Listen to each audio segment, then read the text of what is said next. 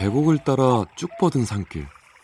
해발 973m에 오르니까 뜻밖의 공간에 이렇게 좋은 아침 시사 프로가 있네요.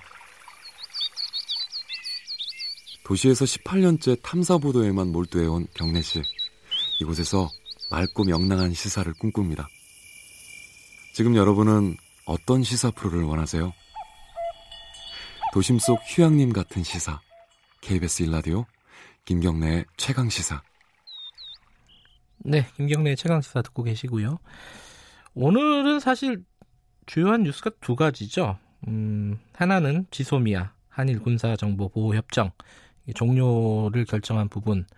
이게 뭐 앞으로 어떻게 될 건가 이게 제일 걱정일 겁니다. 일본과의 관계 그리고 미국과의 관계 혹시 문제가 더 커지거나 어, 새로운 문제가 발생하지 않을까 이 부분이 오늘의 가장 큰 뉴스고요.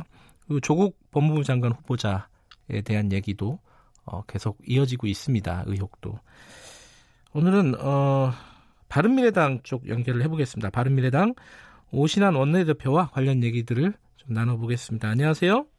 네, 안녕하세요. 오신환입니다. 네. 어, 어제가 원내대표 취임 100일이셨다고요? 네네, 그렇습니다. 어느덧 100일이 됐습니다. 축하드립니다. 예, 예. 어, 당 얘기는 조금 뒤에 하고요. 급한 얘기부터 좀 열어, 여쭤볼게요. 네. 지소미아, 어, 종료를 결정을 했습니다. 청와대에서. 네네. 어떻게 생각하십니까? 일단 뭐 총론적으로 한번 평가를 좀 들어보죠. 어, 뭐 정부도 어, 고심 끝에 내린 결정이라고 판단은 되지만요. 네.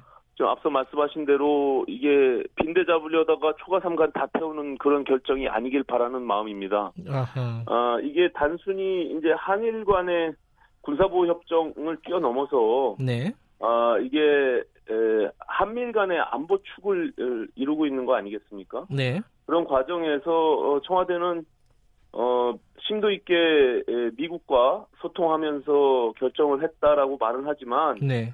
오늘 언론에 나온 것을 보면 미국이 공식적인 반응을 하지 않았습니까? 네. 굉장히 좀 우려를 표하고 실망한다는 어, 표현을 썼죠. 예, 실망한다는 네. 표현을 했었습니다. 그렇기 때문에 향후에 이제 예, 이 한미 관계에 미치는 영향까지도 우리가 고민을 하지 않을 수 없습니다. 그래서 네.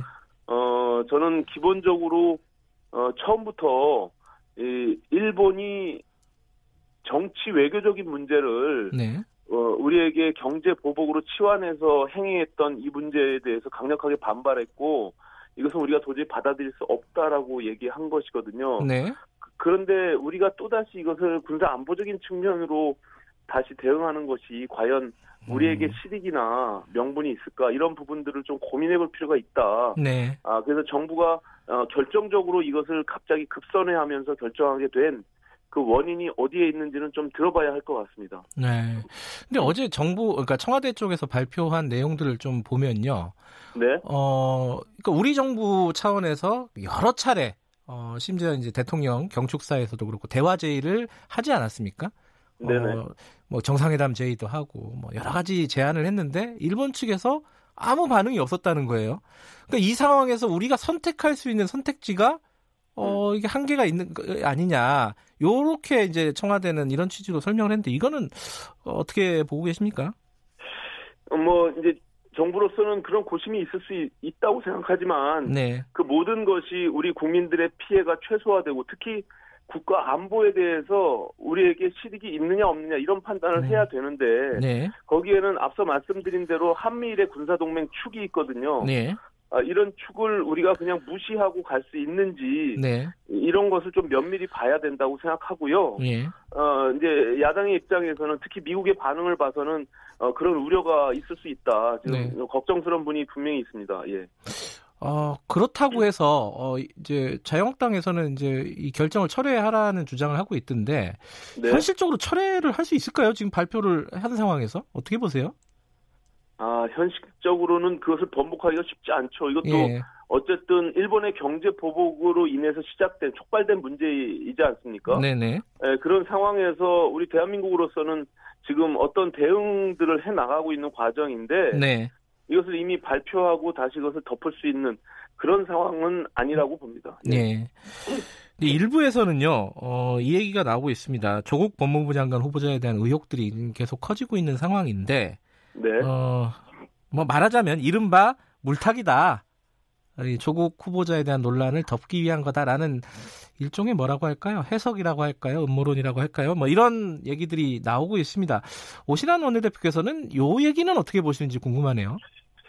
어, 뭐 어제 오전까지만 해도 네. 사실 지소미아가 조건부로 유지되는 것이 아니냐 이렇게 다들 어, 예측하고 있었거든요. 네.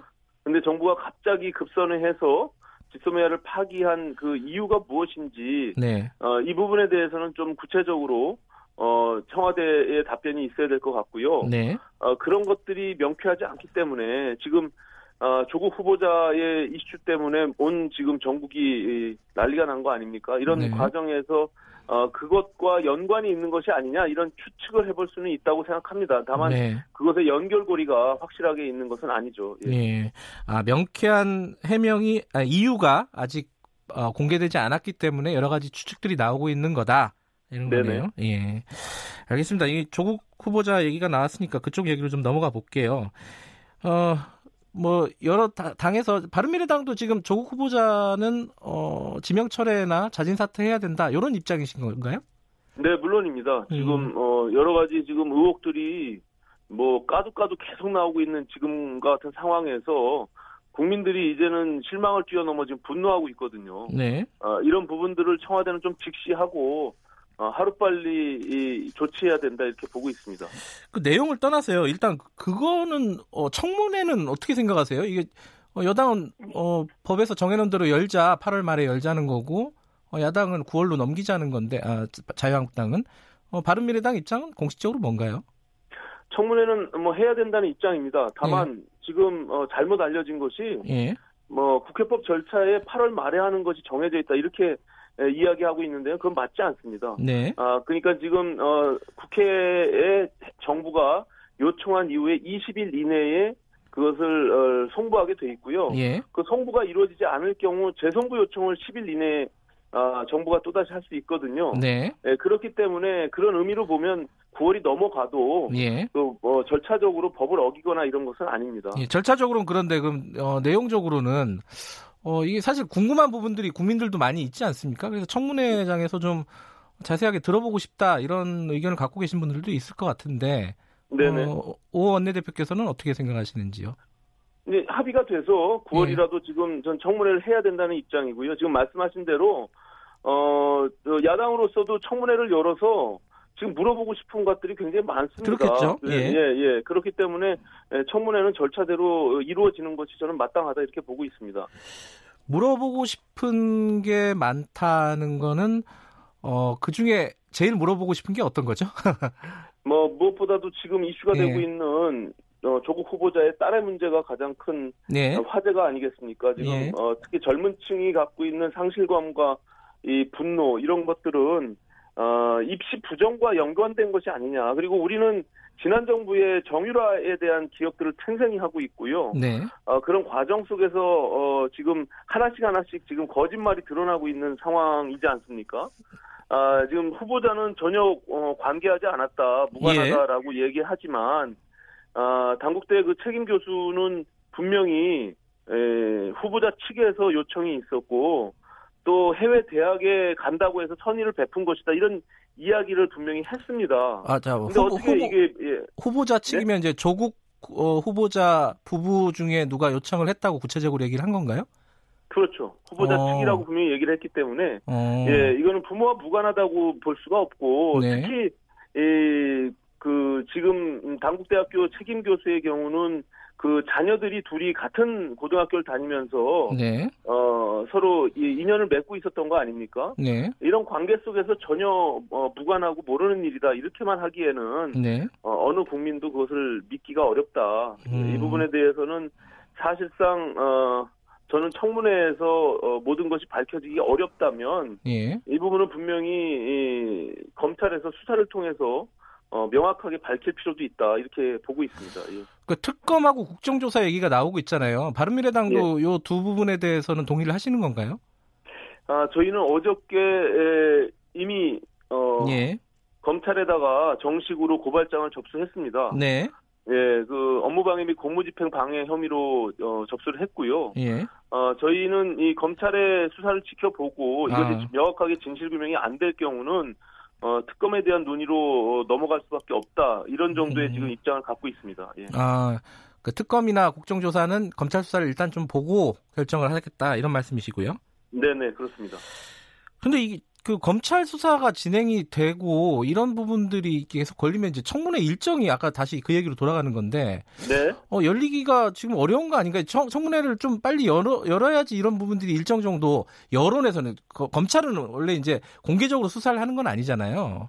네. 여론에서 그러니까 국민들이 좀 알 수 있는 방법이 청문회밖에 없지 않나라는 생각이 계속 들어가지고 한번 더 여쭤볼게요. 네, 네. 지금 뭐 언론에서 수도 없는 지금 의혹들이 나와 있고요. 예. 아, 그것을 통해서 청문회를 지금 안 하겠다는 것이 아니라 예. 조율 중에 있고 날짜를 지금 충분히 9월 뭐 한 10일 정도까지는 아직 여유가 네. 있습니다. 그래서 예.